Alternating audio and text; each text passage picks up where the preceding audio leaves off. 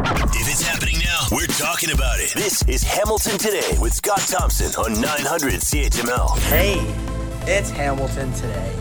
I'm Curtis Thompson, Scott's son. Will Weber is on the board. Will Erskine booking the guests. In the newsroom, Dave Woodard and Jen McQueen. The Toronto Maple Leafs win big last night in overtime. What is next? World peace? Here's Scott Thompson. Uh, good afternoon. It is 900 CHML. I'm Scott Thompson, Hamilton today, playing the honeymoon suite, Stay in the Light. And you're going, I know. What? Are you kidding me? Are you kidding me? What a great song out of uh, a band from Niagara Falls, Ontario. Here is a little bit of history. Uh, I believe, if I'm not mistaken, and if there's anyone out there listening wants to correct me, feel free. Uh, honeymoon Suite, obviously from Niagara Falls, way back in the day, entered a Battle of the Bands uh, competition on our brother station Q107 in Toronto, and they won. And with that win, uh, I think came a whole pile of equipment, uh, some studio time, and, and what have you. And the rest is history, as they say. And why are we playing the honeymoon suite? Because Jen McQueen's in the newsroom, and it's an earworm that's just been going in and out of her noggin, uh, you know, for a while. And now it's infected the whole newsroom, and now it's infected all the listening area as well. There you go. You'll be singing it all afternoon, and why not? It's a nice little ditty. It's easy to dance to. All right. Uh, feel free to jump into the fun. I'd love to hear from you. Send us a note, Scott Thompson at 900CHML.com. All right. Where are we? Leafs comeback win in overtime. Are you kidding me? Pinch me, spank me, do anything. I just can't believe it. Give my head a shake. Is it true? Am I dreaming? And now lead the series three to one. Uh, and uh, yeah, lots of screaming and yelling in the Thompson household last night. It was uh, pretty good. All right, day seven of the uh, federal employee strike. Can you tell? I mean, unless you're getting a passport, and you know we've been in passport hell for the last year and a half. So really, is there any difference? You feel? You know, you've gone a week without anything. Uh, they've increased the size of the public service. Prime Minister Justin Trudeau has increased the size of the federal service by about 30%, over 30% since his tenure. And that's roughly the amount of people that are on strike. About 30% of the civil service is on strike right now. Are you noticing any difference? What are we paying for? Um, anyway, uh, we'll talk about that coming up uh, moments from now. Uh, Canada trying to get more uh, Canadians out of Sudan and depending on our allies to do so, whether it's the European Union or the USA. Um, I guess about 100 have left so far out of about the 1,700 that are still there. Locally, uh, some pretty some pretty incredible news. I don't know. Uh, school board votes to the Hamilton District Wentworth School Board voted to uh, remove the names from schools. I don't know. I, I teach. Uh, don't cancel. Uh, I think this is kind of uh, cowardly. It's uh, it's void of debate. It's dictatorial. Uh, you know, it's just it's an easy way out and it's not teaching anything. Teach, teach, teach, teach, teach. Explain. Offer both sides of the story, both representation. Don't just cover it up and pretend it never happened. My goodness, where would Europe be if they did that? All right, uh, what else we got? Oh, um, is anyone else tired of the NDP and Jagmeet Singh playing both sides of the fence and really doing nothing? Like, let's be serious. He is propping up this NDP Liberal government and just sits on the sidelines and starts pointing his finger at the guy who he is supporting uh, and has the ability to change it all. But he knows this is the most power he will probably be exposed to, and I guess not confident enough that his party and he can beat the prime minister. So he's playing both sides of the fence. Here's what Jagmeet said uh, Singh had to say on the lost confidence of the federal employees who've been on the picket line for seven days now. These workers have lost confidence in Minister Fortier. They're saying the minister is not the present, is not being active on this file. It's taken two years. This is not a, a recent problem. It's been two years in the making. The government has not negotiated a good contract in two years. You are the government, Mr. Singh. You are the government. I know you can hide behind Justin and his fancy socks all you want, but we see you back there, and you're the one propping up this government. You are in power as much as he is. So why don't you act like it? Uh, here's what he had to say about supporting workers. These are hardworking people. Their demand is very simple and very reasonable They're saying that their salaries should match inflation should follow inflation. And it's frankly something that I want for all workers across this country. Why is it that workers should accept less than salaries that keep up with inflation? If they don't keep up with inflation, they're actually getting a pay cut. And that's wrong. So we and absolutely support these workers. As are, uh, uh, as is the situation for the majority of Canadians. I don't think there's many Canadians who are getting a raise that is keeping up with inflation. Is there anybody out there? Anybody that's getting a raise that keeps up with inflation. So I guess as having, as well as having the best benefits in the world, you got to keep up to inflation. That's not behind Canadian workers. That's ahead of Canadian workers. And then as, as his party is part of the ruling government, it's the NDP Liberal Party. They've got the coalition, the agreement, whatever the heck it is. He's asking where the prime minister is. Some are saying, where is Jagmeet Singh?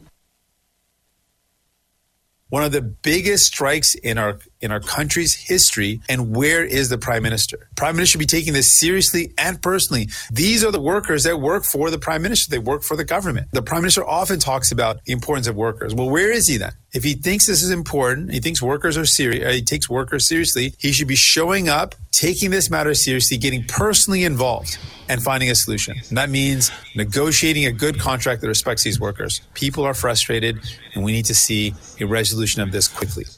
How are you getting personally involved other than sitting on the center of the fence and yelling at both sides?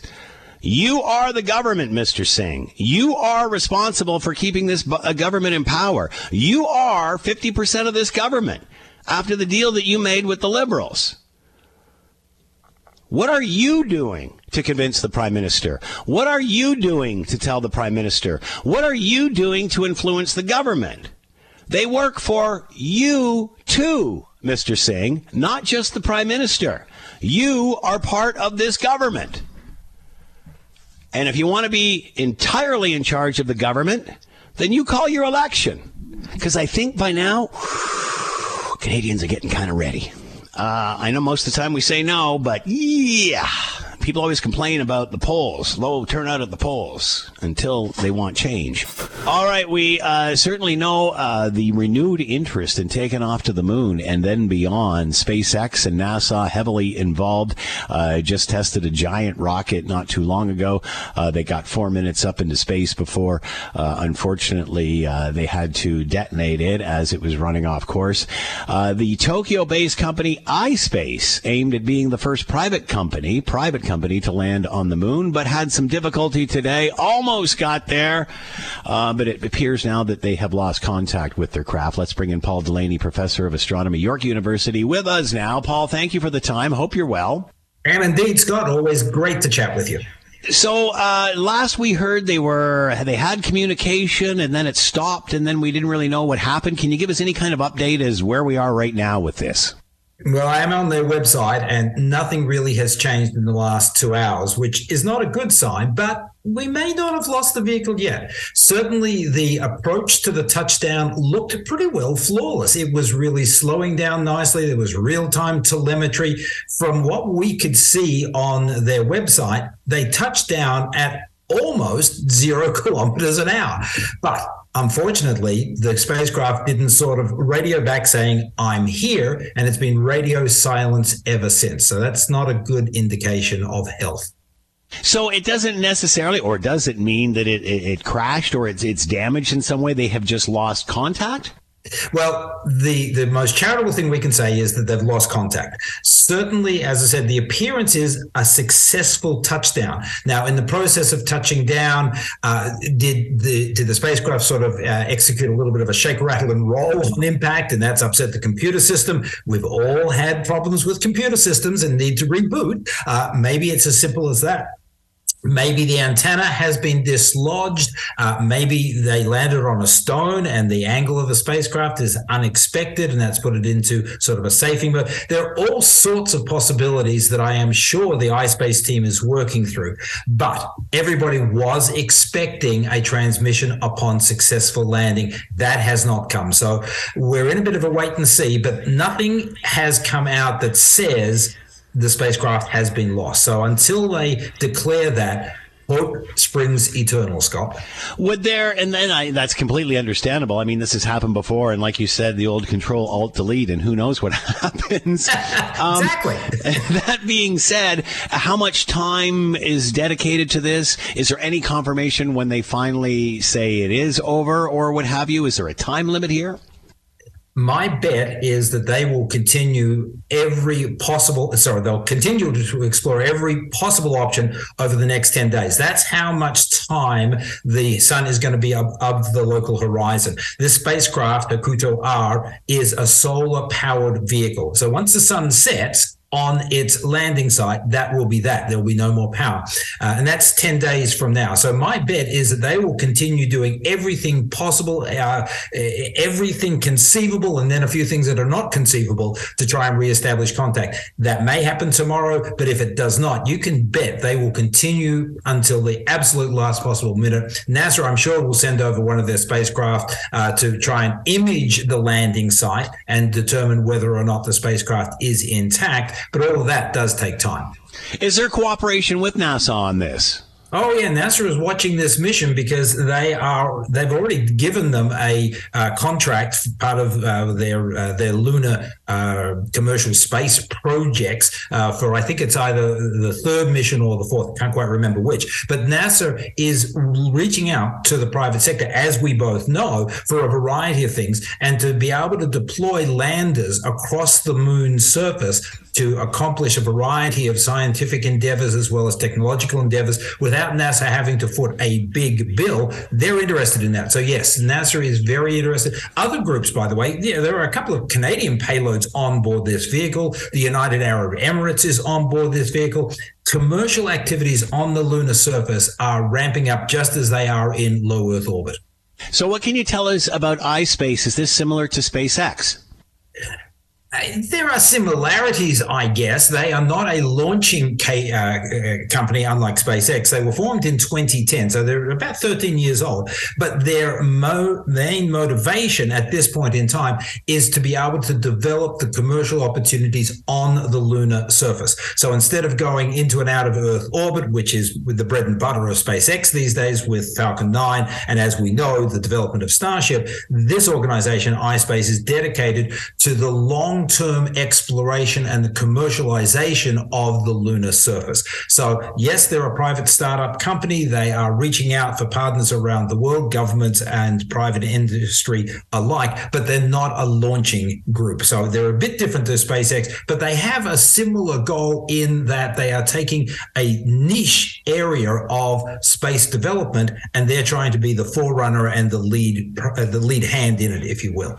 That sort of answers my next question, Paul. So, what was the objective of this specific flight for them?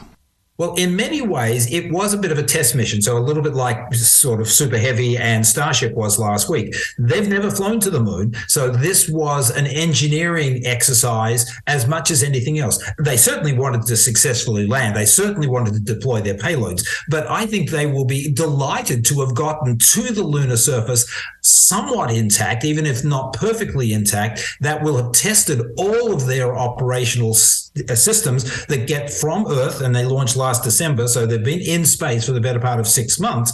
And as I said earlier, it looks as if they did touch down. It's just that we seem to have lost contact. They did not appear to have crashed. So they'll take a lot of satisfaction from that, roll their experience once they finish this next 10 days into the second mission, which is already under development, already in production, and that will fly to the moon next year.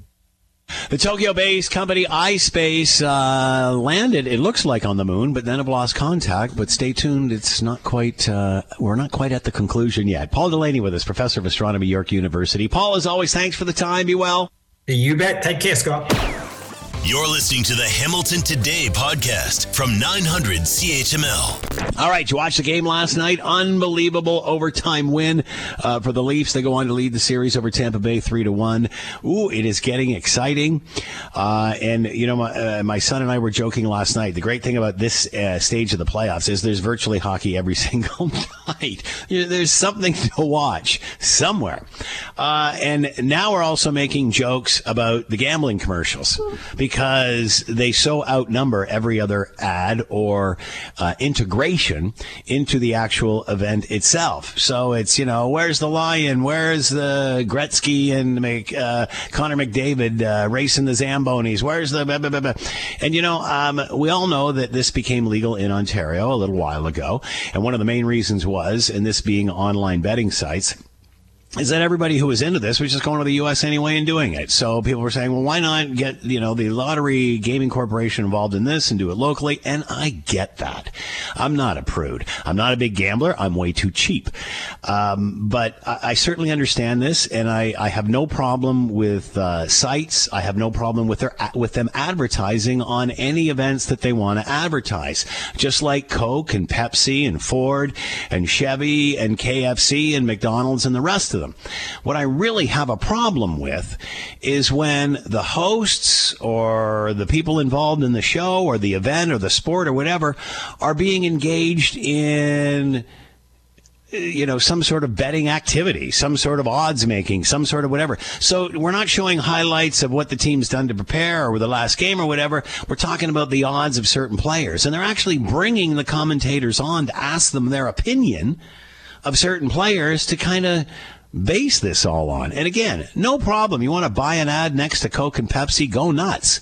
But to actually have the hosts, you know, uh, endorsing or talking about the product during the broadcast to me is just nuts. What other industry does that? You don't see Ron MacLean breaking out a bucket of chicken and saying, "Hey boys, what do you think of this?" Because that's basically what we're doing here. Uh, has the gaming industry bit off a little bit more than uh, it can chew? Let's bring in Marvin Ryder, professor at DeGroote School of Business, McMaster University, and with us now. Marvin, thanks for the time. I hope you're well. Booyah, Scott. Booyah.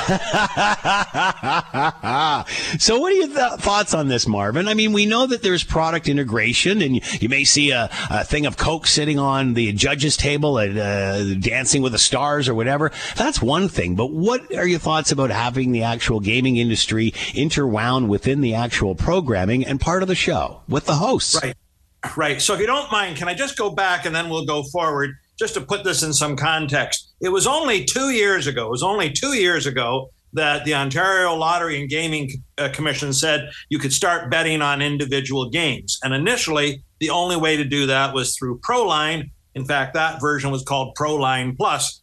It was actually just one year ago that they allowed these sports bets books uh, to join online and that you can start betting. So it's only been a year that this has been allowed through these various different sports booking groups. To give you a sense of it, uh, 420 was last week. The legal cannabis industry in Canada, a four and a half billion dollar industry. The alcohol industry in Canada, a 26 billion dollar a year industry. In just Ontario, the online sports betting industry has taken in in just one year 16 billion dollars. So wow. it's a gigantic industry. People are bet- uh, betting with their dollars. Now, you're absolutely right. One way they could promote is simply to buy ads. The problem is people are so sophisticated that when the ads come on, that's when they get up and go to the bathroom or they change channels or what have you. So they've gotten even more insidious. And you're absolutely right. They now sponsor things within the broadcast themselves. Now, this has been going on for some time. You may not have noticed it, but it's the Tim Hortons three stars of the game, or it's the you know Sonnet Insurance uh, play of the game. And so they've they've already different companies have been doing this for some time. And the sports book people say, okay, we'll help sponsor your shows. So if I'm the CBC or CTV or TSN, whoever, I get some revenue for this, but I want your host to talk about some of the odds. And in doing that, by the way, I want you to help educate these fans so they are more likely to bet. In other words, if I told you the Maple Leafs were plus 150 favorites over the Tampa Bay Lightning, I think you'd probably say, I don't know what that means. So if I can get the host to talk about this on uh, in their broadcast and sort of educate people, it's going to make it so that even more people, as we enter the second year, it's only been one year as we enter the second year, we'll get more people to do it. Now, should it happen? I could argue that this whole world is the wild, wild west. When the Ontario Lottery and Gaming people sanctioned this, I don't think they necessarily knew what they were opening with Pandora's box here. And I suspect if this gets to be too much, they'll come in and say, look, you can go this far, but you can't go that far. But at the moment, these companies have sorted this all out and have found insidious ways to work it in. I'm waiting for the elementary and secondary schools to start teaching sports betting as part of the curriculum. Yeah, help the math. Um, you know, again, I have no problem with the banners or this brought to you by whoever. And, and again, knock yourself out, whatever your betting company is. But teaching us how to do it. We're not teaching people how to make pizza. We're not teaching them how to change the oil in their car. We're not teaching them how to drill a hole with Home Depot. Uh, no other industry is doing this yet. For some reason, we feel we need lessons in gambling and we need the host to do that. Again, product placement is one thing. To me, this goes well beyond product placement. Yeah, I understand what you're saying, and generally I would agree. However, uh, if you do the specialty cable channels, there's a channel I think called the Home and Garden Network, and they often have shows in which people are doing home renovations or gardening work, what have you. And again, companies that produce whether it's fertilizers or tools uh, help sponsor those shows again to help educate people. You know, it's not that hard to set tile, or it's not that hard to install a, a new bathtub. Here, let us show you how. So this has been going on. Baking shows have showed you how to. do this. So we've been doing it. Now, I think the difference is the size of the industry. These online gaming companies are huge companies, big brands behind them, and big dollars behind them. And so it's one thing, you know, uh, if I live in an apartment, I'm not about to start gardening. So I can let those commercials and those information wash over me. But because sports betting can really be done by anyone, anywhere, at any time, I think it is more insidious and probably needs the government to take a little sharper look at it.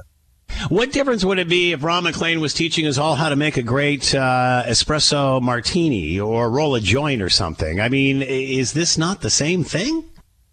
In a way, it absolutely is. And uh, I think what you're saying is that people would probably react differently if Ron MacLean was showing you how to roll a joint than he is if he's saying, well, this player is up 600 or this one's down 150, and uh, look at the odds for Tampa Bay. Uh, somehow this is seen as acceptable. I think it's because so many people are doing it. I, I'm absolutely flummoxed to see the size of the sport betting industry. Like you, I'm too cheap to base uh, to bet on these sorts of things because I also know the odds, and I also know the yeah. odds are in only one person's favor. That's the house. I said a moment ago that uh, 16 billion dollars on sports betting. Of that, 95% or so goes back to the people who do the betting, but the house takes their 5% off the top. And that's what they're making their money on. And if they can increase the volume of betting, of course, they're profits go up accordingly. So to them, uh, the more people who understand it, the better it is. And oddly, most consumers seem to buy into it. Uh, all right, uh, Marvin Ryder with us, professor at DeGroote School of Business, McMaster University. Buying ads for gaming sites one thing, but do we need how to get a tut- do we need a tutorial during the actual broadcast? Marvin, as always, thanks for the time. Be well. I will. Thank you. When there's an issue, Scott is all in on getting to the heart of it. This is Hamilton Today with Scott Thompson on Hamilton's News Today's Talk 900 CHML. All right, Hamilton's Public School Board will no longer be naming schools after notable figures. Uh, they've uh, done some col- consult- uh, consulta- uh, consultation and recommended that the executive stop naming learning facilities after people and stick to locations, landmarks, and natural features. To talk more about all of this, Maria Felix Miller is with us, Vice Chair of the Hamilton Wentworth District School Board and Trustee for Ward 3, and with us now. Maria, thank you for the time. I hope you're well. I hope you're well too. Thank you for having me. All right, Maria, there's been a lot of chatter on uh, certainly on this show about this. The first question is why are we doing this? Why why why not teach about something rather than uh, cancel something? Why why the changes? Uh, so this change actually uh, dates back to our previous board. So there was a motion in June 2021 um, that uh, initiated a lot of this work in the spirit of truth and reconciliation. Uh, trustees Galindo and Trustee Bingham, who were former members of the board, um, put a motion forward to consider our school naming approach, um, our various approaches, the legacies that some of our schools carry when they have the names of individuals who have a complicated history uh, for many Canadians and many Indigenous people. So I'll ask again: why, uh, why, would we? Why would we change names? Why, you know? And, and I guess if there's certain issues around current names, whether it's Ryerson or Johnny McDonald or or, or, or one thing, um, but even future names, I, I, still don't understand why we are doing this. Why not just debate each one specifically? If it fits, it fits. If it doesn't, it doesn't. Why say no? We're not going to do this anymore. Uh, sure. So actually, um, during the process of developing um, this Indigenous informed policy. We actually sent this out in the spring and we opened it up to all HWDSB community members. We specifically asked staff to ask in our survey uh, whether or not folks felt um, inclined to keep that process of using individuals' names as a possible name for a school or a part of a school. And actually, two thirds of survey respondents um, came back and said, no, we would actually like to move away from this approach. It is something that has come up every time you name a school. Um, so there was one perspective that some of obviously some of the names that we have and, and the name that kicked it all off was uh, Ryerson Elementary School, Egerton Ryerson, who was the architect of the residential school system here in Canada. Um, that school has now been renamed to Kanétskare.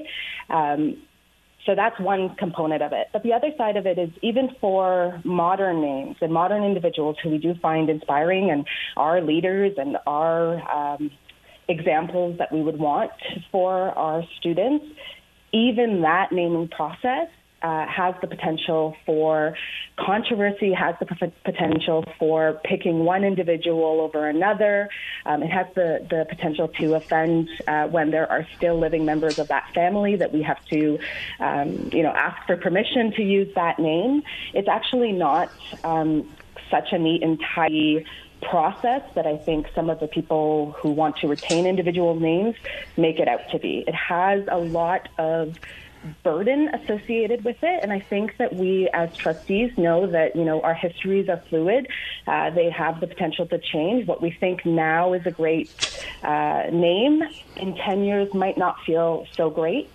Uh, so instead of continuing to um, you know, pick one individual over another. We're trying to take a different approach and we're trying to be really creative with it. So we are actually going to be, as part of this new policy, um, our model is actually going to be very consensus uh, driven, very community uh, driven. It will give ample uh, room for community consultation and community voice to come together and trustees will actually recognize that the consensus model means that likely there will actually be more work done by the school naming committee. Um, and, and we're, we're open to recognizing that and to honoring the, the recommended choices. Um, but ultimately, we just feel that the individuals as a category um, have more potential for clouding or for complicating things uh, than other possible options. My first reaction, Maria, with all due respect, is so what? I mean, that's what life's about. It's about debate. That's what education is about. Uh, you know, Absolutely. though, hang on, hang on, hang on, hang on a sec, hang yeah. a sec. So because those who responded to a survey that you requested, which would be people who would be most interested in the issue, because mm-hmm. those people responded in, in, a majority way, the name has, the, the, the decision has been made. Do you think this is an accurate representation of Hamiltonians? And again, why not go through all this process with each name? And you just talked about the burden, but you said there's more burden to do this. So again, I just don't understand why you're doing this. It just it just seems more sense to educate people on what is going on and why we got where we got rather than just erasing it and pretended it never happened. Uh, nope. So that's not at all what's happening, and it won't. This po- new policy won't trigger an immediate change of any school that has an individual's name. Um, staff will now be undertaking the process of looking at all of our school names and um, seeing whether they have problematic history, seeing whether they cause harm, seeing whether they're not uh, perhaps the people that we, we would choose today. Some of the more recent choices, uh, so Bernie Custis comes to mind, Viola Desmond, Shannen Koostachin, those schools would likely retain their name and staff. What if something, Maria? Maria, we're short of we're short of time here, Maria. But what if those names that are you know the two names you just send you just recommended they couldn't be recommended again? So what's the harm in that? Because under this thing, even names like those would, wouldn't be allowed either. I mean, you're not going to take them away, but the Yeah, fact that you're spending resource, the fact that you're spending uh, board resources to go back and look at names, uh, and and things like the Bernie Custis or what you just said, Viola Desmond, don't. They wouldn't even be a new school. So, uh, where's the harm in naming those schools after them? So we've just learned, and we've learned that uh, even within the best of our abilities, with the best of our intentions, uh, individuals always carry uh, complexities to them. And we're, you know what, we're actually trying to look ahead into the future and reduce the amount of work for future boards. We are trying to prevent another uh, instance where we have to go back and rename and uh, start over with a school. So instead of focusing on all of the different individuals that you won't be able to use uh, for a school, let's focus on all the opportunities we have to select another word, another, perhaps another location, perhaps another, uh, you know, symbol of a history that speaks to our whole HWDSB community.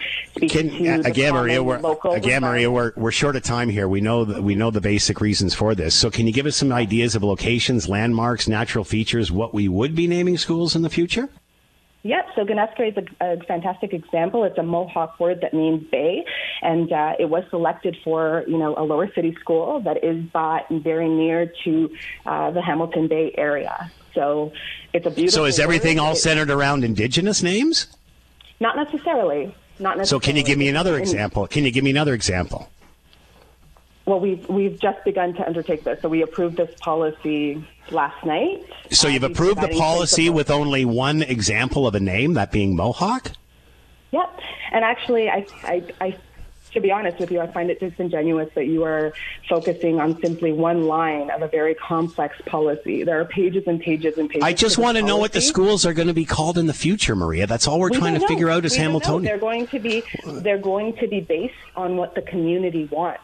They're going to be made through a consensus. Has the community not spoken up about what they want and given you examples before you've made this decision? Um, so actually, each individual school, whenever we go to name a new school or part of a school, we begin to have a school naming committee. I cannot predict what uh, a school community is going to want to name a new school three years from now because that com- that committee doesn't exist. Every single school naming commu- committee will be made at the time and will involve the people, the stakeholders who are connected to that community. And their voice is what we're going to be centering and uplifting. All right, it'd be nice to have an example, Maria. Uh, Maria Felix Miller with his vice chair. actually. Well, that was one. That's one example, Maria. Uh, This is a good luck. Good luck. I think you've opened up a bigger can of worms than you're trying to seal here. Vice chair of the Hamilton Wentworth District School Board, trustee for Ward Three. Thank you very much, Maria Felix Miller. All right, uh, we certainly know the fallout, or we're starting to hear more of the fallout of those leaked Pentagon papers of a few weeks ago, which entangled the Prime Minister uh, of Canada, Pierre. Or sorry, Pierre. I'm looking up residential schools. That's why that name came up.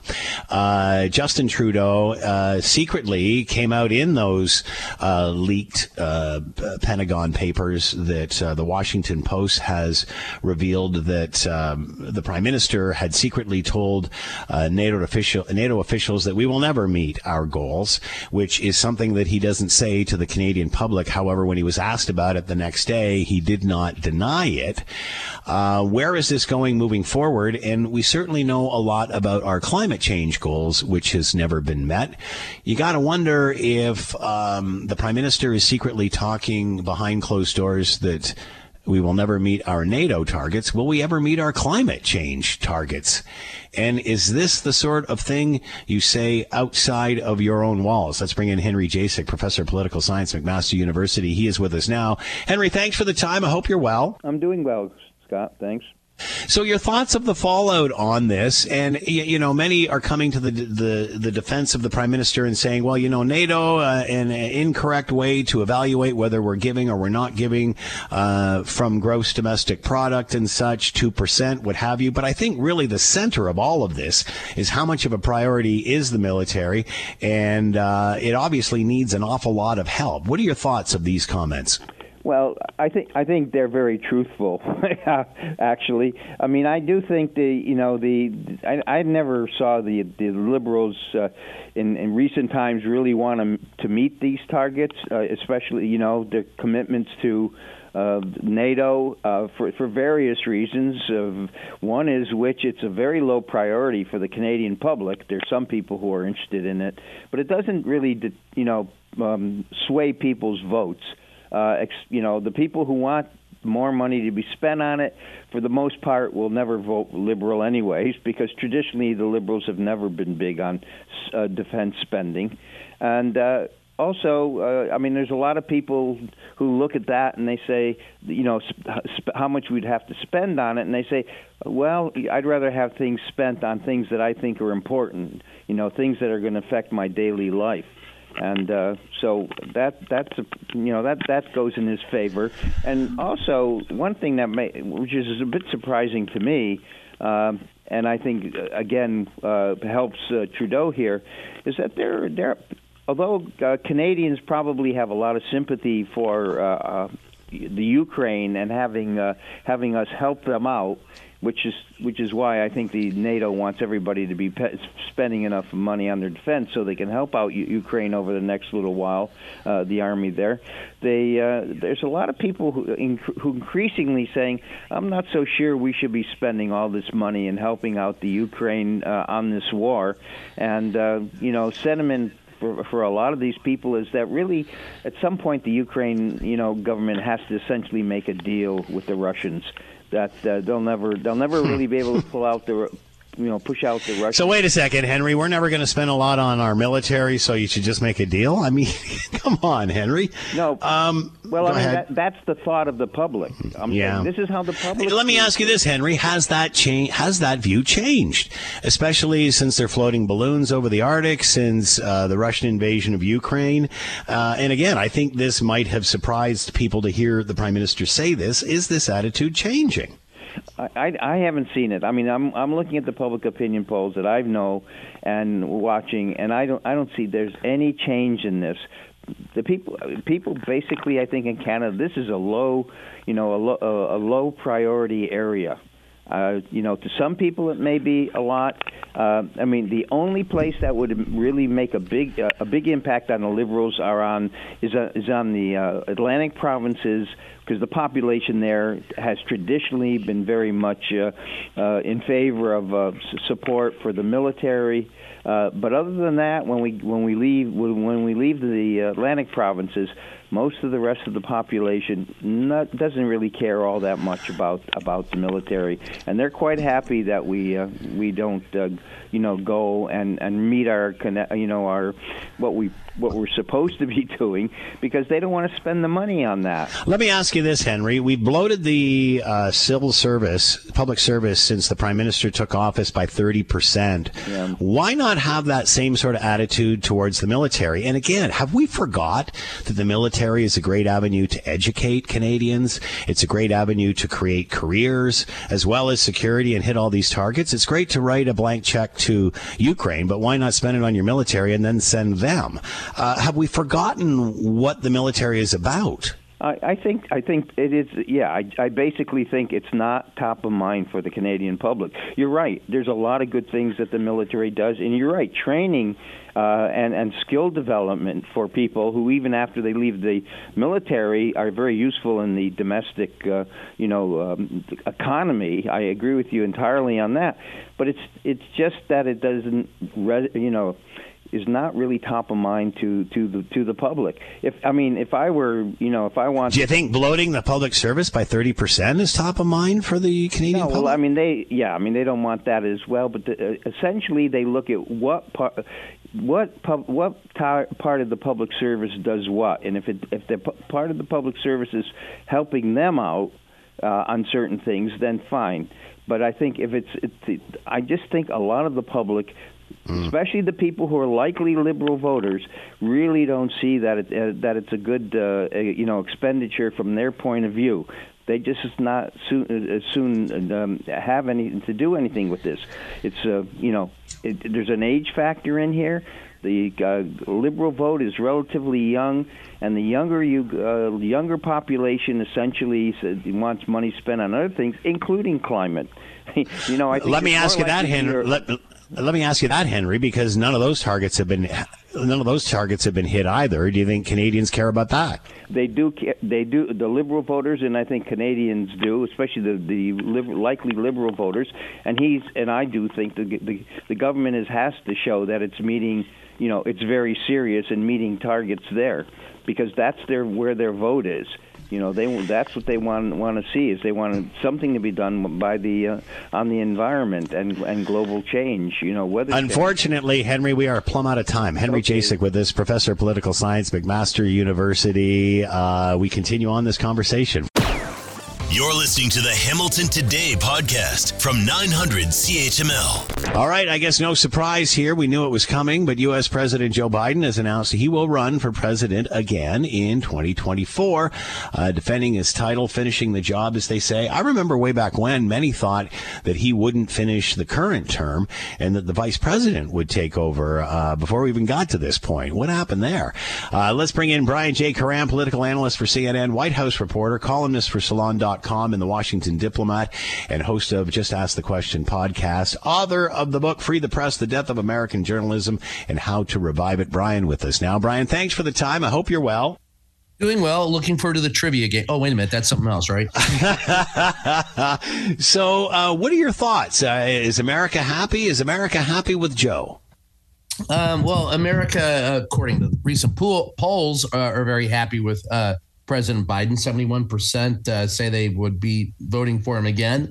Uh, but nonetheless, uh, there are many who don't want him to run, and that includes a majority of Democrats who believe that he's too old and that Donald Trump is too old. And we got a bunch of old geezers running our country, and we'd like to have some young geezers running our country. So it's a, uh, it's a mixed bag at this point. I personally don't think that he's running. Uh, because he wants to. I think he's running because he thinks he has to because of the threat that Donald Trump still presents uh, to the country. I remember way back when, when uh, he was elected first time, many thought, "Wow, he's not going to finish this uh, term out. He's going to hand things over to the VP." Are you surprised to see him not only finish this term, not do that, but then try for another? Well, uh, I mean, we still got a year and a half left in this term, and look, uh, let's be honest: the actuary tables aren't aren't uh, good for either Donald Trump or for President Biden. I mean, with the average age in the United States of most male men being 73 years.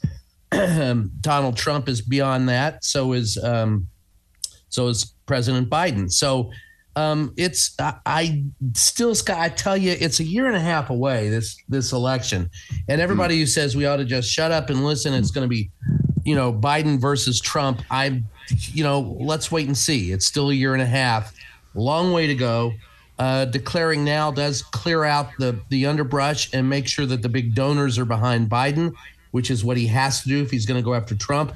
Trump has certainly cleared out the underbrush. His closest competitor hasn't even declared yet, and that's Ron DeSantis down in Florida, and he keeps slipping in the polls because Ron DeSantis, of course, has all the appeal of roadkill. So it, it's going to be an interesting year and a half. Is there an advantage to declaring now? Yeah, money.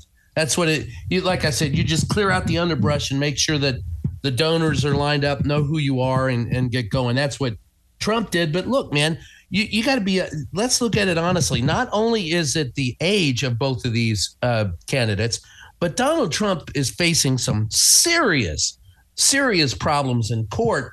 And if he gets to the point where his uh, candidacy is not viable, he could drop out. And at that point in time, that's when I would look to see whether or not Biden says, look, enough's enough, I'm out.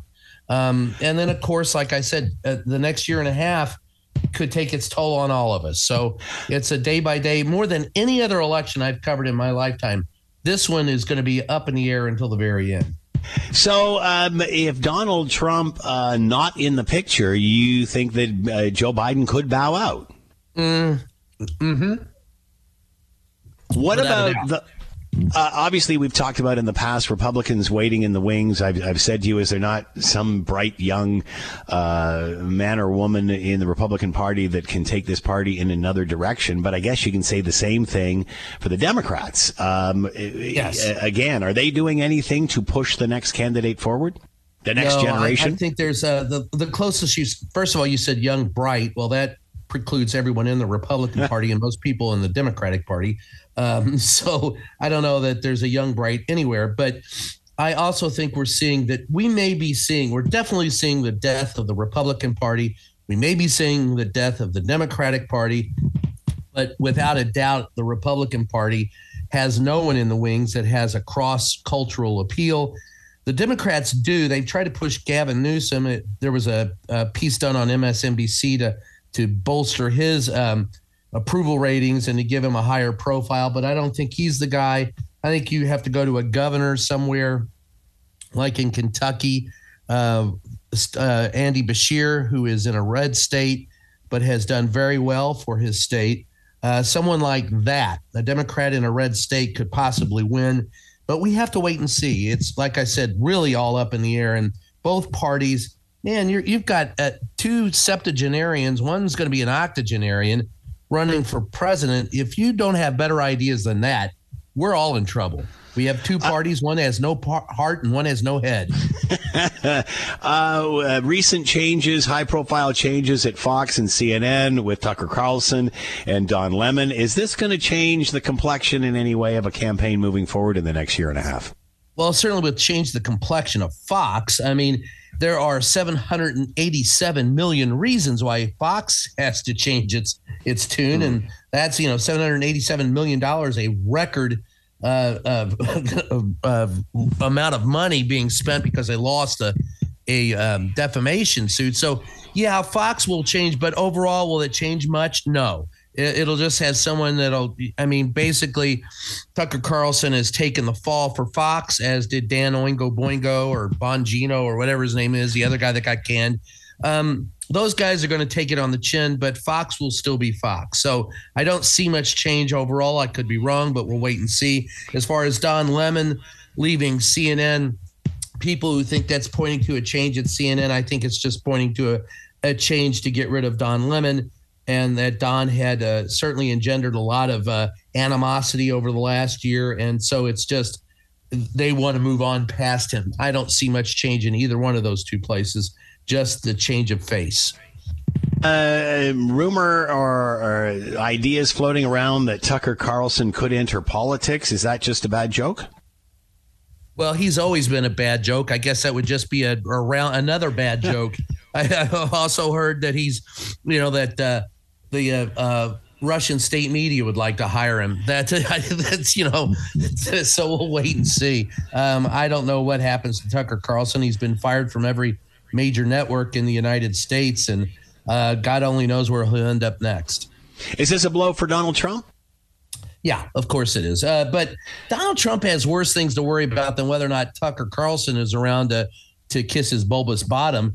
Donald Trump is. Uh, we've been told look, uh, they put us on alert down in Georgia that the indictments are coming down in July.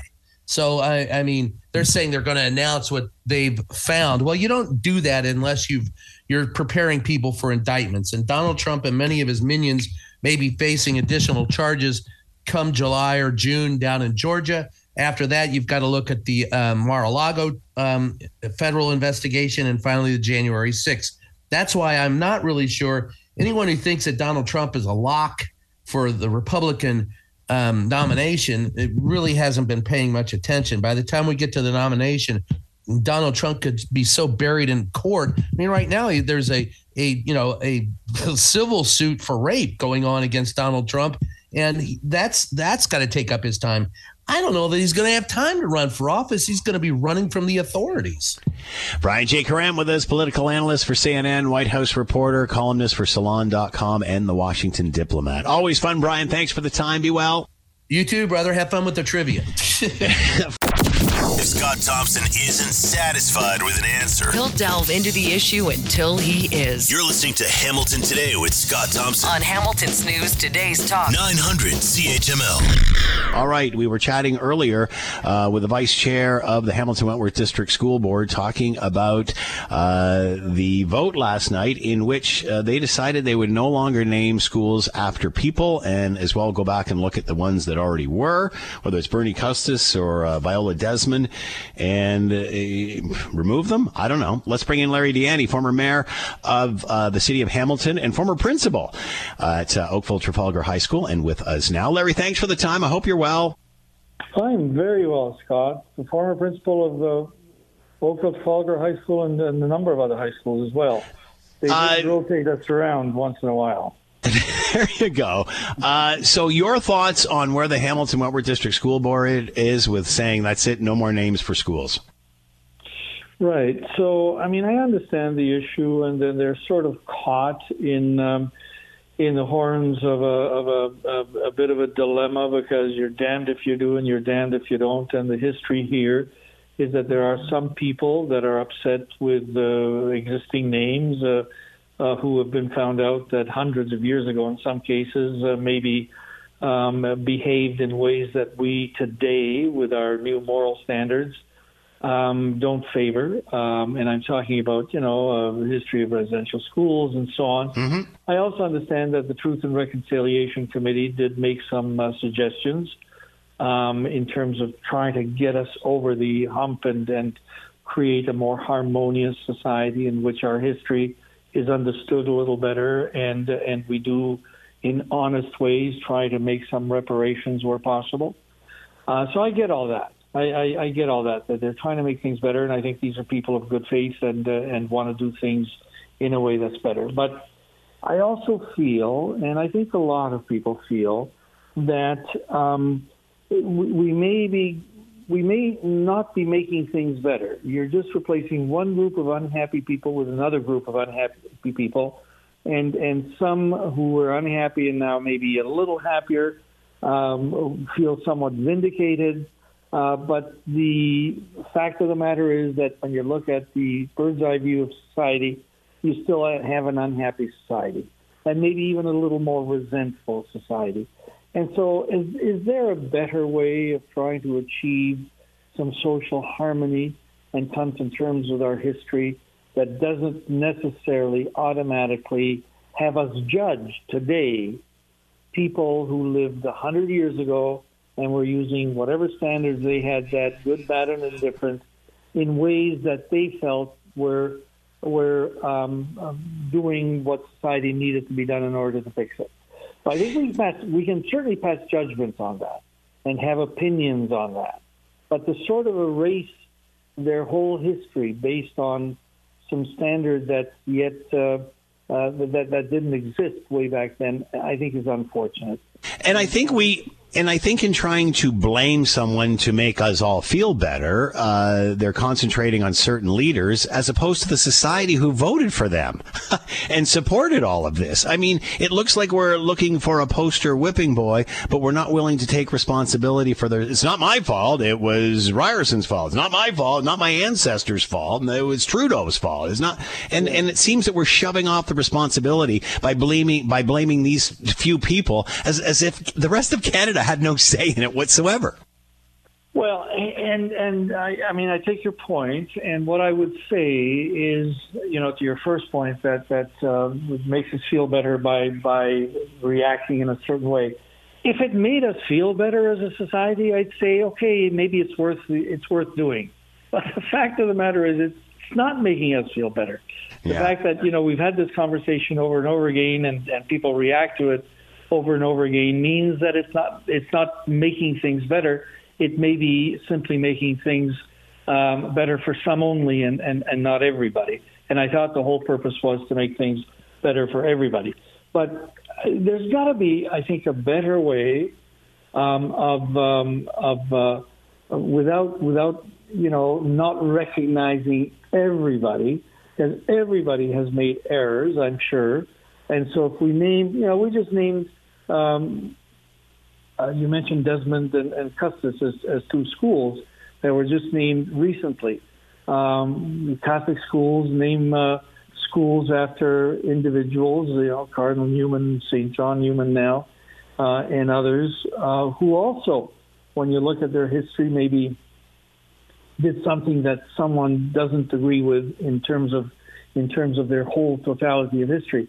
And so, if we're naming people today, a hundred, and we think it's good, and and I think people supported uh, naming the school after Desmond and Custis. There, there were uh, national and and local uh, personalities who did a lot of good. But you know, 25 years from now, somebody might unearth something Hmm. that that makes us question: and are we going to then change the whole structure again because of that? I, I guess my, my my point is, is I'm struggling to to make some sense of it, Scott. Is that there's got to be a better way of healing society that makes everybody feels positive and not just some. It seems that we're missing an educational moment here, Larry. We're missing a teaching moment. Why not teach rather than than cancel? Well, and and you know uh, the those those who want to see statues come down or names changed will tell you we can still teach. You don't have to have the name on a building in order to teach. You can still do that. But but uh, I would say in response to that, if taking the name of uh, uh, of Ryerson or knocking down the statue of Sir John A. Macdonald uh, makes you feel good, check out the pulse of everybody who's watching that happen and ask them their opinion. And if the response is that they feel more aggrieved now that that's happened, have we really done the right thing? And the teachable moment might pass us by because we're now concentrating on the grievance of a different group rather than helping all groups understand the history better. Well said. Larry DiIanni with us, former mayor of the city of Hamilton and former principal at many schools, teacher too. Uh, Larry, as always, thanks for the time. Be well. Always a pleasure, Scott. You're listening to the Hamilton Today podcast from 900 CHML. All right, a uh, great report out of Global News, and you can see this. Jeff uh, Semple will have more on this tonight. A recent report uh, from Global highlighting how Taiwan is educating its citizens to detect foreign influence and propaganda.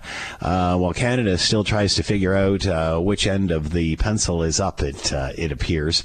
of course, this on the heels of us hearing that the United States is laying charges in regard to police stations, police stations, Chinese Communist Party police stations, monitoring those in the United States the way uh, we are seeing things here. However, we seem to be a bit more slow when it comes to reacting to any of this. Let's bring in Charles Burton, Senior Fellow, Center for Advancing Canada's Interest Abroad at the Macdonald Laurier Institute, and here now. Charles, thanks for the time. Hope you're well. I am, Scott. It's good to speak with you. How volatile is Taiwan right now? I mean, it's to the point Jeff Semple's done a thing, uh, a report on how they are educating their citizens to detect foreign influence. It seems we should be doing that here, or at least for the politicians. Yeah, I think it's uh, it's definitely uh, a rising thing in terms of the use of artificial intelligence, you know, deep fakes and and uh, the spread of the internet where you can't really tell what's a reliable source and what's a bot and what's you know some crazy guy in his basement and what's a People's Liberation Army um, uh, disinformation team working out of Shanghai doing.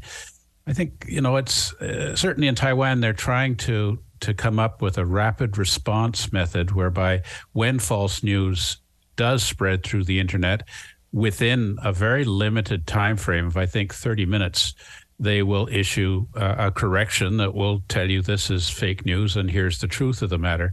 I don't know how you know how effective that penetrates. I mean, the thing is that fake news uh, and disinformation is so much more interesting than than real news. I mean, I'm a very boring guy, but you know, if news came out that I was involved in, I don't know, sexual misconduct, gambling, and drugs, you know, that would make me a lot more interesting to the average reader. And so, you know, I think we're more inclined to to to be able to be manipulated by news that that is designed to to appeal to to uh, you know things that we might want to believe and i think artificial intelligence will make it easier and easier for hostile countries like Russia and China to target people with tailor made disinformation that they're likely to believe and that will affect their political uh, choices.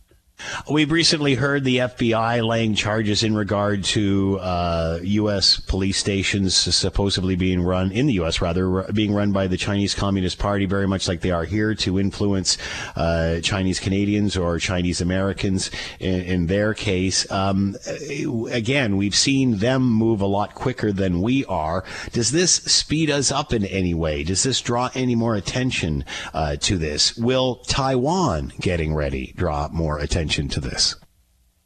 Well, I think certainly, you know, it's I think very disappointing that Canada has not made any arrests with regard to these police stations. The uh, RCMP has assured us that they've parked police cruisers outside the addresses, and that's you know discouraged the activity. But I, I don't know. I'm not a police expert, but it seems to me that if I was operating an illegal operation and there were police uh, parked outside, I would simply move my illegal operation elsewhere.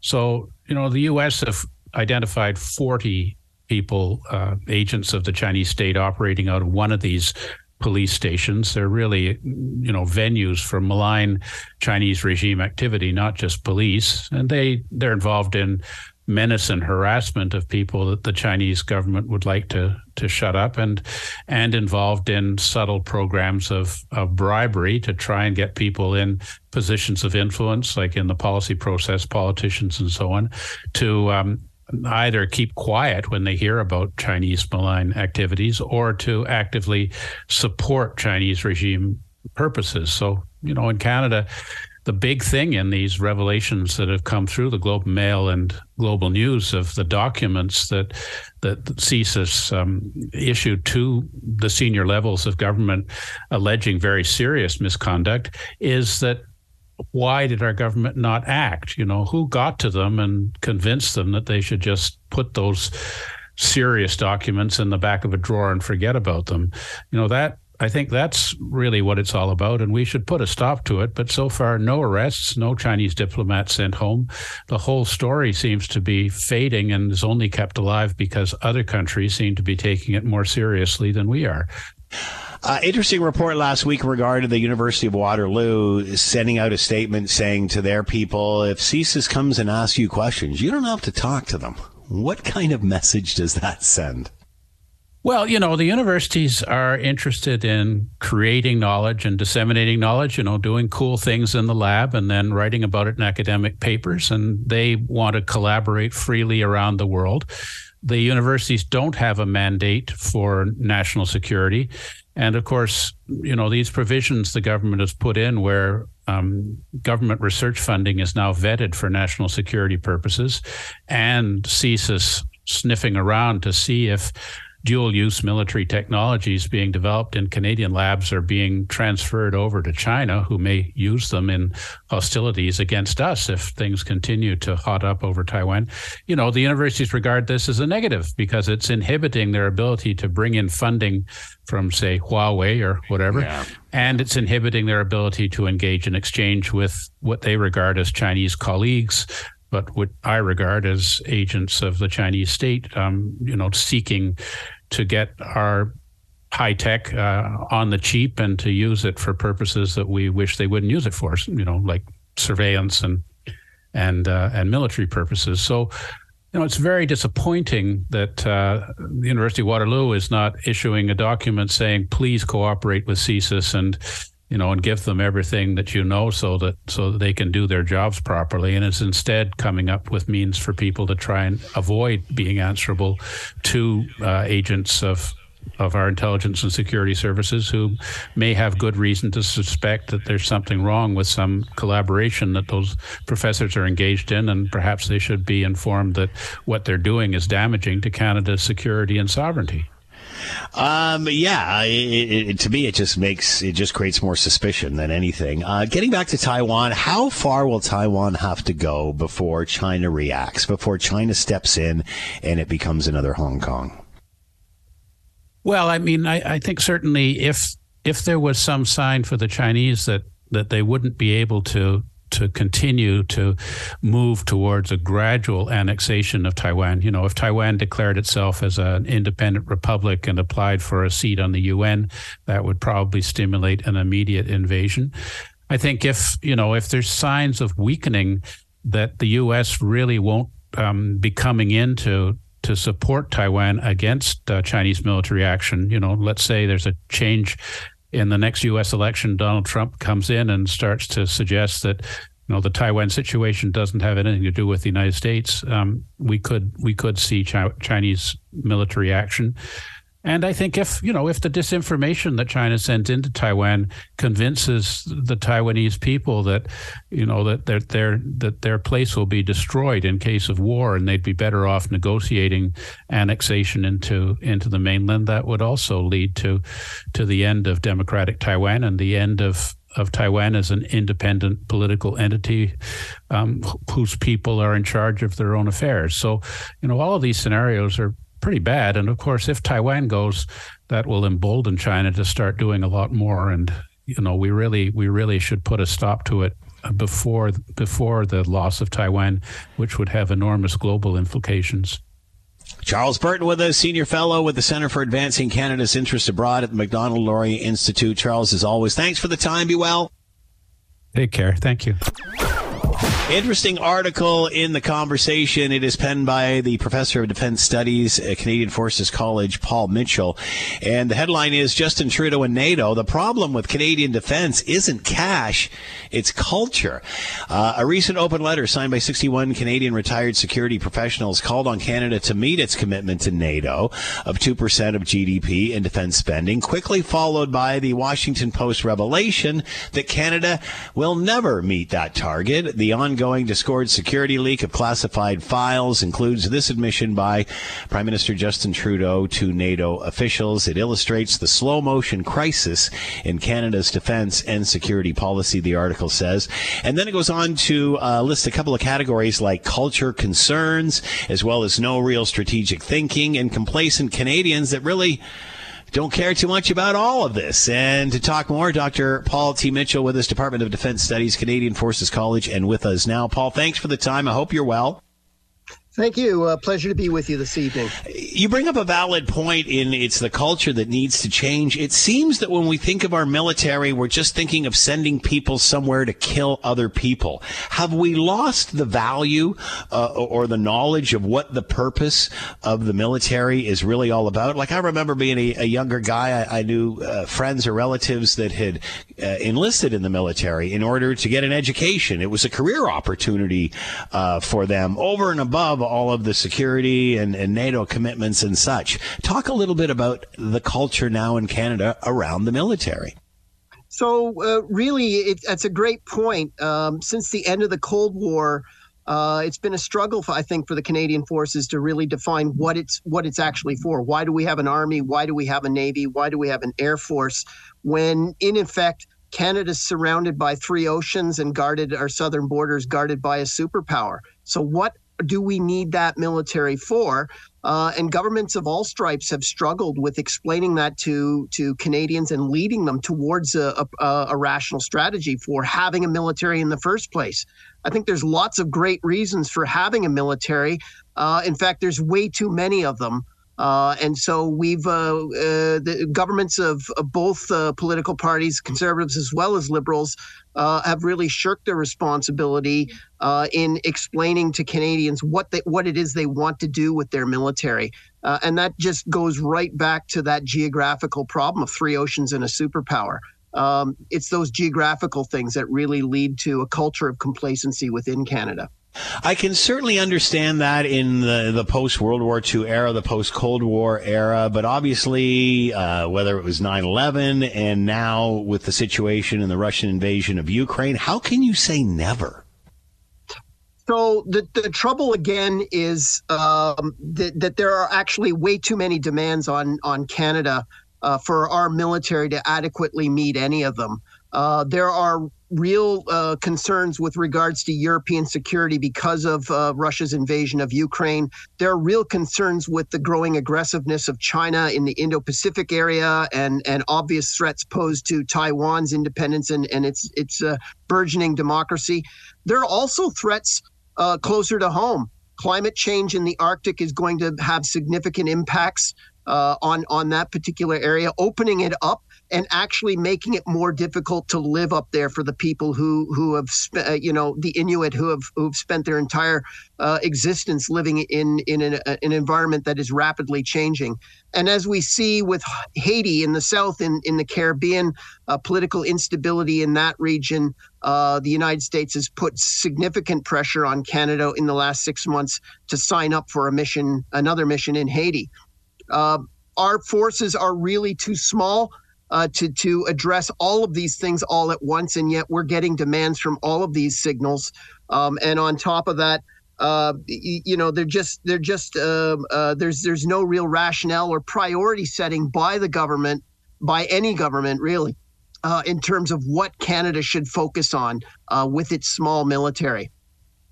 Um, and, again, it seems that Canadians, or, or certainly, um, and again, I, I, think in a post-Russia invasion of Ukraine, it's it's a different conversation now. Um, but if we increase the size of the military or the funding of the military, would this not create jobs in some way? You know, we're, we're seeing a public sector service strike right now where uh, 30% of the public service is on strike and the, the public service is bloated by 30% since this prime minister uh, took power. You know, why not bloat the military while educating, creating careers, and, oh, yeah, meeting these targets? Um, you know, it, it seems that the money's there for some things, but again, because of the culture, we don't see the value creating jobs or, or, or a military uh, that the only thing it's good for is destruction. I, I think you know job creation is an aspect of of uh, defense policy. Uh, the question is is whether jobs could be created more effectively by other forms of government intervention in our economy. Um, and at the end of the day, why we have a military is not to create public service jobs uh, for people wearing uniforms. Uh, hmm. It is about to address uh, real strategic needs, real nas- national security ends. Uh, and that's why we have a military. And in fact, job creation, and I would argue uh, the industrial benefits that come from a defense procurement really are red herrings that are tossed out to a Canadian public that really doesn't care about why it is we have a military or why we're spending money on very, very expensive weapon systems, uh, but perhaps can be convinced uh, to to support the expense because we're creating jobs or because we're creating industrial benefits. At the end of the day, the military has to do something uh, has to rep, you know, address particular problems, and that is the fundamental crisis that I argue that's affecting uh, uh, Canadian defense policy right now. The world wants us to be all things to all regions, eh, you know, illustrated by the four that I just uh, just spoke about: the Arctic, Europe, the Caribbean, uh, and the Indo-Pacific. But Canada can't do all of that stuff uh, uh, even with our allies, we can't. We have to be focused on something, uh, and I think it, it really behooves uh, politicians in both parties to step up and explain what it is that they want to do with the military, uh, and explain to Canadians uh, what it is that they will do with with a, a military that meets those two percent goals, or actually why we're not going to meet those two percent goals uh, because we're we're going to prioritize other uh, other other areas of government spending uh, over military spending. Uh, in your article, you said it's a non-issue for Canadians. Uh, they become complacent. Is that changing in a post uh, situation with Russia invasion of Ukraine? You know, I thought that, that that Ukraine might be a wake-up call for Canadians. Uh, there is a clear danger posed by Russia's actions it's a world that will be governed by spheres of interest, not by the rule of law at the international level. Now, maybe that we can square that against as long as they don't, you know, I'm all right, Jack, keep your hands off my stack kind of attitude uh, that that many people have in this country. Uh, who cares about the Ukrainians? They're a faraway people about which we know very little. To quote Neville Chamberlain from the the, the, the beginning of the Second World War, Uh, but the kind of ramifications of a return to a sphere of interest basis for world power is one in which small and medium powered countries like Canada will be at tremendous risk. And there will be war on the borders of those spheres of interest. They always, there always is, and this is what history shows how how these kinds of systems uh, work out. So I had hoped that Ukraine would be a wake up call for Canadians to think about what it is that the kind of world that uh, uh, Canada should should exist in and what they should support. Sadly, uh, it's turning out to be not so. Uh, in fact, if you look at the, the news coverage for uh, Trudeau's comments last week uh, on on uh, on NATO, aside from one or two op eds uh, there actually aren't a lot of calls. There aren't a lot of uh, news stories that are following up on this. Uh, and and in fact, I think it, it, will it will be a couple of bad news days for the, the liberal government. Uh, but this too shall fade uh, as as time progresses. So I really don't think the Ukraine has been has been a wake up call. What I think, sadly, a wake up call will be is a military disaster, such as what might happen to the forces that we've committed to Latvia uh, which are even less than a speed bump, uh, even for a weakened Russian military. Uh, there's mm. not a lot of geography in, in, in Latvia, and there's not a big army it, like the Ukrainians had prior to that. Uh, a, a, land grab for for mm. the hmm. Baltic states would be very very dangerous to the, the, the troops that we have deployed in those regions. Dr. Paul Mitchell with us, Department of Defense Studies, Canadian Forces College. Uh, thanks for the time. Be well. Thank you so much for your, your the opportunity. You're listening to the Hamilton Today podcast from 900 CHML. Joining us now, Scott Radley. You can read him in your Hamilton Spectator. He is coming up uh, after the six o'clock news, uh, and yeah, and he's here now. Scott, how are you today? I'm great, and I love talking to you, Scott. But I got to tell you, there is something deeply wrong with interrupting Paradise by the Dashboard Lights. Well, yeah, maybe I should have just thrown a pail, of water on you or something like just a cold glass or something in the face. Maybe that would have done it. There should be no. Well, yeah, we'll leave it there. Yes, it's. Uh, how are you? I'm doing well. Uh, I was ch- uh, talking to the uh, uh, the chair, vice chair of the Hamilton Wentworth District School Board today in regard to um, the name changing yes. and what had happened as a result of uh, last night's vote. And um, I, I, found it fascinating because I asked why they did this, and they said, well, they surveyed a pile of people who are basically within the school who would have probably only jumped on this survey because it is of importance to them. And then when I asked what some of the other options were going to be, as you mentioned the other night, they can only really come up with an indigenous uh, example. So uh, again, no Bernie Custis, no Viola Desmond, no Chris Hadfield, Pierre Elliott Trudeau's name's on at least a dozen schools in Canada.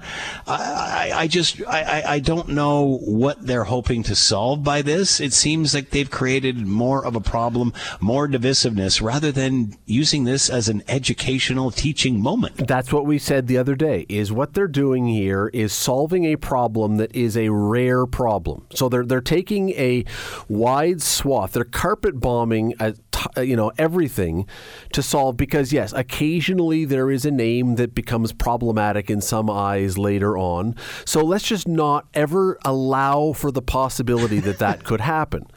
And yeah. and again, I mean to me that defeats so many purposes. We we should be and I've look, I've argued this, Scott, many times in writing and here at the station.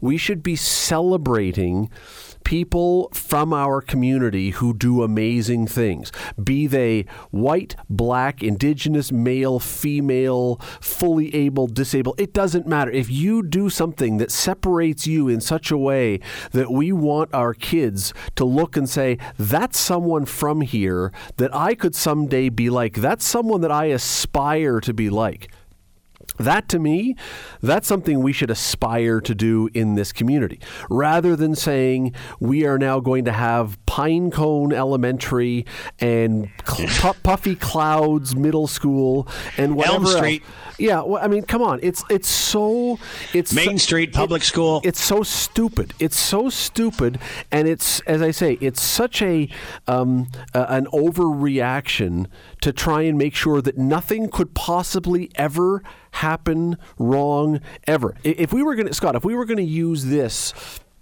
concept in a more broad term, we would not allow phys ed class in schools ever because somebody could break a Well, wrist. Really, we don't when you think about it. Well, no, we do, but we, Yeah. we, we, we take steps. Yeah. But you know, we would never allow for um, I don't know, pick anything you want, drama. We would never allow for a school play to happen because somebody could fall off the stage and hurt themselves, or someone's feelings could be hurt because they don't get to be the lead.